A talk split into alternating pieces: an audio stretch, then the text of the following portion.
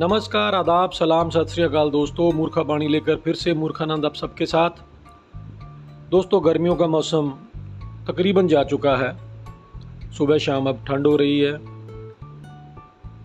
अब कुछ ही दिन बाकी हैं दशहरा दिवाली को। उसके बाद मौसम एकदम से ठंड पकड़ेगा। दोस्तों, इस बात को तस्दीक करें, इस बात को माने कि मौसम के बदलने के पीछे किसी इंसान का कोई हाथ नहीं है। आप सोचते होगे कि यार ये कैसी बकवास है। तो दोस्तों, मैं तो आपसे हर ऑडियो के स्टार्टिंग पे ही कहता हूँ कि ये मूर्खा बाणी ही है।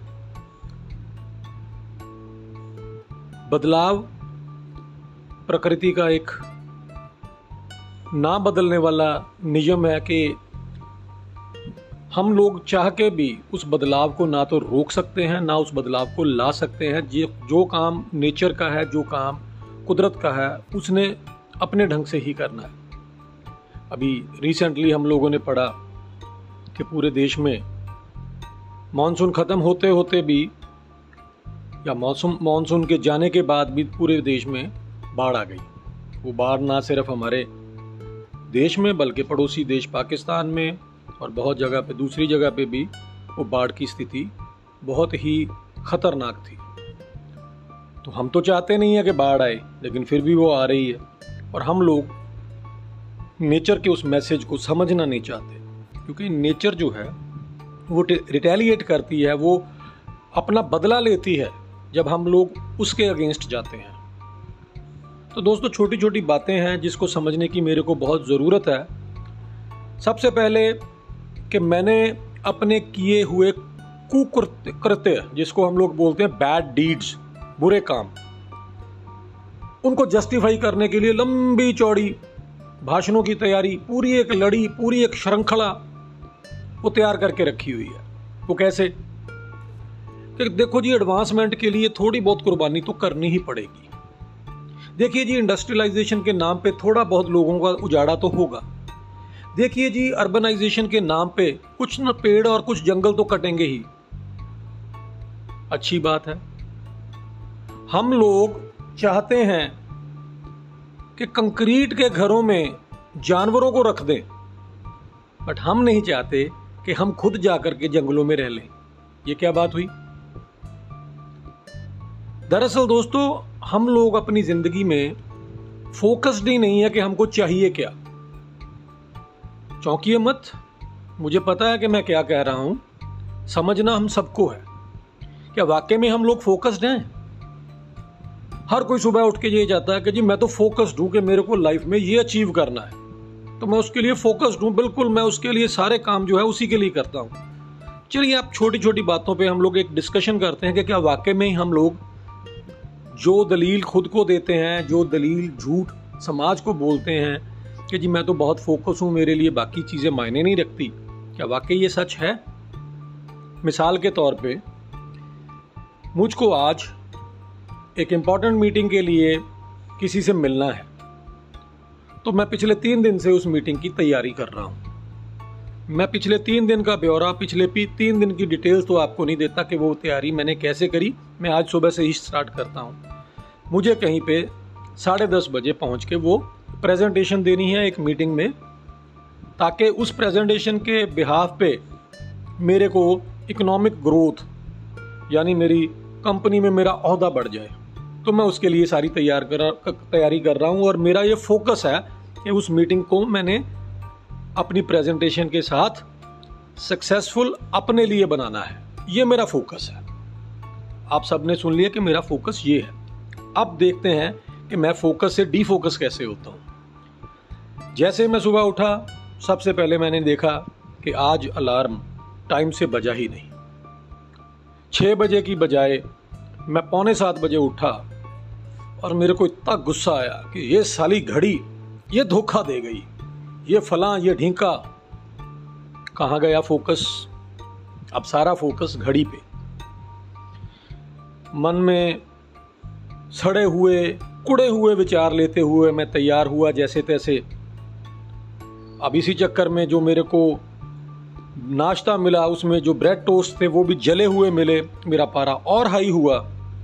मैं फोकस ब्रेड पे कर रहा हूँ, बनाने वाले पे कर रहा हूँ। जैसे ही बाहर निकला तो गैरेज में से गाड़ी निकाली तो देखा टायर पंक्चर। अब सारा गुस्सा।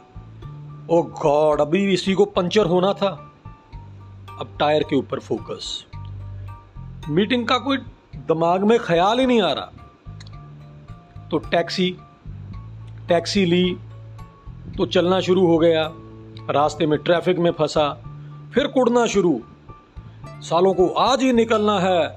मेरी मीटिंग लेट हो रही है, क्योंकि हम लोगों को मानसिकता यही है दोस्तों कि जब हम सड़क पे निकलते हैं तो हम चाहते हैं कि हॉर्न बजाएँ और सब साइड दे दें, क्योंकि राजा महाराजा, महाराज धीराज जो है, वो सड़क पे से निकल रहे हैं। तो अब मैं कुड़ना शुरू हो गया और सड़ फूक रहा हूँ। तो टैक्सी वाले को बोला कि भैया, ये संकरी गली में से, ये तंग गली में से निकाल लो, जल्दी पहुँच जाएँगे। वो कहता कि भैया, इस गली में से निकलेंगे तो आगे ट्रैफ़िक में और फंस जाएँगे। पर क्योंकि मन बेचैन हो रहा है, सोच के बैठा हूँ कि शायद फोकस हूँ मीटिंग के लिए, लेकिन फोकस नहीं हूँ।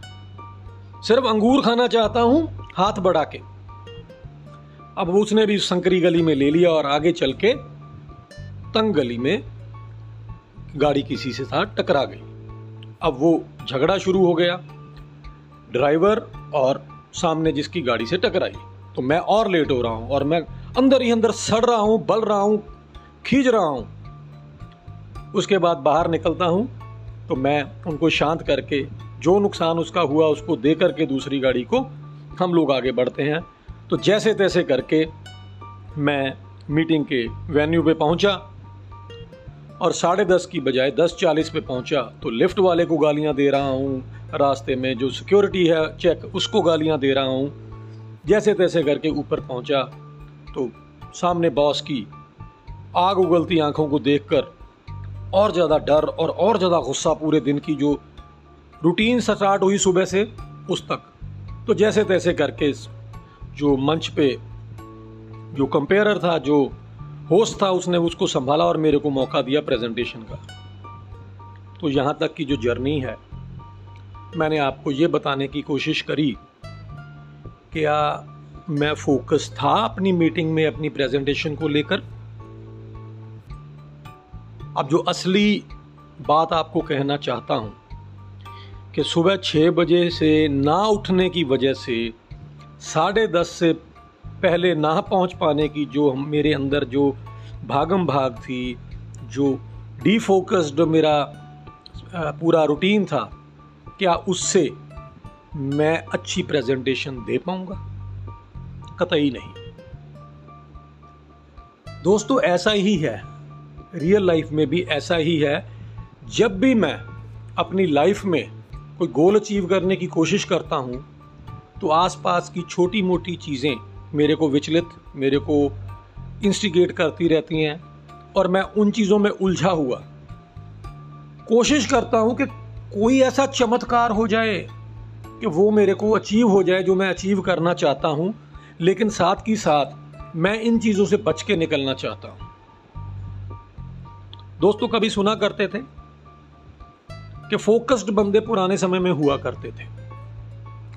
आपको याद दिला दूँ एक वाक्य कि हम सबने सुना होगा कि महाभारत में जब द्रौपदी का स्वयंवर रचा जा रहा था तो उसकी एक ही शर्त थी कि छत के ऊपर लगी हुई मछली की आँख में तीर मारना है, लेकिन वहाँ देखे बिना, बल्कि ज़मीन पर जो एक तेल का कड़ाहा रखा हुआ है, उसके अंदर जो उसकी इमेज नज़र आ रही है मछली की, वहाँ से देखकर आपको निशाना लगा करके उसकी आँख में मारना है।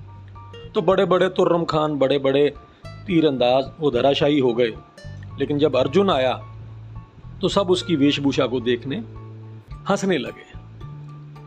क्योंकि अर्जुन और उसके जो भाई थे, वो चार पाँचों पांडव, वो दरअसल वनवास बारह साल का काट रहे थे तो वो जंगल में से उठ के उन्हीं कपड़ों में उस स्वयंवर में पहुँचे थे। तो सभी उसका बहुत मज़ाक उड़ा रहे थे। तरह तरह के उसके ऊपर कटाक्ष, उसके ऊपर जोक्स बना के हंस रहे थे कि देखो, जंगली आ गया, देखो, एक भगवादारी आ गया, देखो, एक फकीर आ गया। तो उसने किसी की परवाह नहीं करी और उसने वो करा जो इतिहास में दर्ज है। अब एक सबसे बड़ी और उदाहरण। एक राजा, जिसको ये कहा गया कि तुमने कल राजगद्दी पे बैठना है ठीक एक रात पहले किसी वचन के चलते हुए उसको सुबह ये फैसला सुना दिया गया कि भैया, कल तुम चौदह साल के लिए बनवास को जा रहे हो।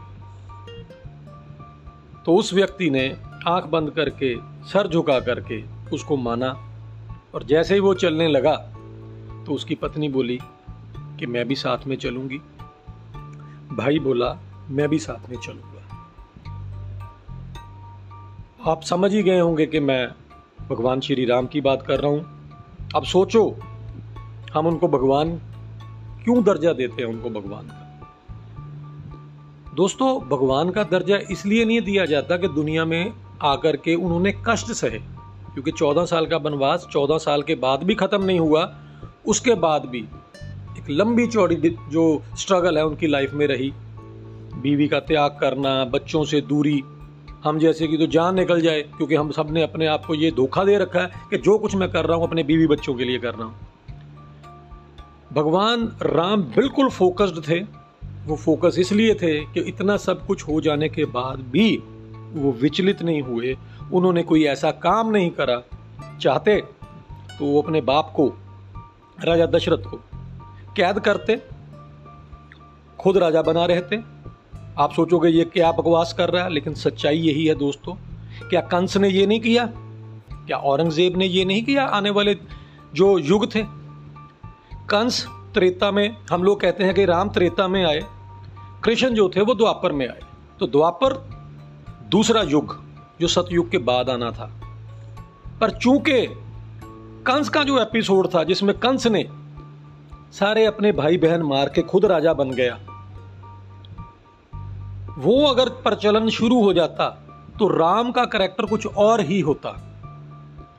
तो इसके चलते हुए कुदरत ने अपने पूरे सृष्टि ने अपने पूरे निजम को बदला और कहते हैं कि जो त्रेता है, वो पहले आया, द्वापर बाद में आया। बहुत से लोग इसको हिंदू मिथोलॉजी के नाम पे ये सोच रहे होंगे कि मैं शायद कुछ प्रमोट कर रहा हूँ। दोस्तों, मैं तो वो कह रहा हूँ जो हम सबने बचपन से सुना, बचपन से पढ़ा। मेरा मोटिव किसी धर्म को प्रोपोगेट करने के लिए नहीं, मैं सिर्फ़ आपको ये कहना चाहता हूँ कि अगर हम लोग कहानियाँ पढ़ते हैं ग्रीडी डॉग की तो क्या सबने या कभी किसी ने कोई वाक्य में ग्रीडी डॉग देखा? ये कहानियाँ सुन के हम लोग सिर्फ़ उसमें से जो मैसेज होता है, हम लोग उसको फॉलो करते हैं। इसी तरह से ये जो लिखा गया है, मैं सॉरी किसी की भावना को हर्ट नहीं करना चाहता। इसको किसी धर्म का मुद्दा ना बना करके इसमें से सिर्फ़ ये देख लें कि इसमें हमारे लिए क्या निकलता है, उसमें से हमारे लिए सिर्फ़ यही निकलेगा कि इंसान को अपने लक्ष्य के लिए अग्रसर होना चाहिए, उसको बाकी सारी चीज़ों को इग्नोर कर देना चाहिए। ज़िंदगी में जो रुकावटें आपकी ज़िंदगी में आएँगी, वो एक आपकी जर्नी का हिस्सा है। आप कभी भी स्टीपल चेज एक गेम होती है, जो ओलंपिक्स में भी होती है। स्टीपल चेज गेम अगर आप देखोगे, उसमें जो दौड़ाक है, वो कभी पानी में छलांग लगाता है, कभी वो किसी रखी हुई बाधा के ऊपर से कूद के जाता है। तो ऐसी ही हमारी लाइफ जो है, वो स्टीपल चेज है। इन्हीं शब्दों के साथ आप सबसे विदा लेता हुआ, आपसे ये प्रण करता हूँ कि मैं अपनी जीवन पे फोकस करने के लिए पूरी कोशिश करूँगा, आज से, अभी से। और मैं ये चाहता हूँ कि आप तक भी ये मैसेज पहुँचे, कि आप सभी भी उसका अनुसरण करें, उसको फॉलो करें। इन्हीं शब्दों के साथ अब सबसे विदा लेता हुआ मैं मूर्खानंद, फिर से आपको बहुत जल्द किसी टॉपिक के ऊपर बकवास, बाणी सुनाने आऊँगा। तब तक के लिए नमस्कार, आदाब, सलाम, सत श्री अकाल, जय हिंद।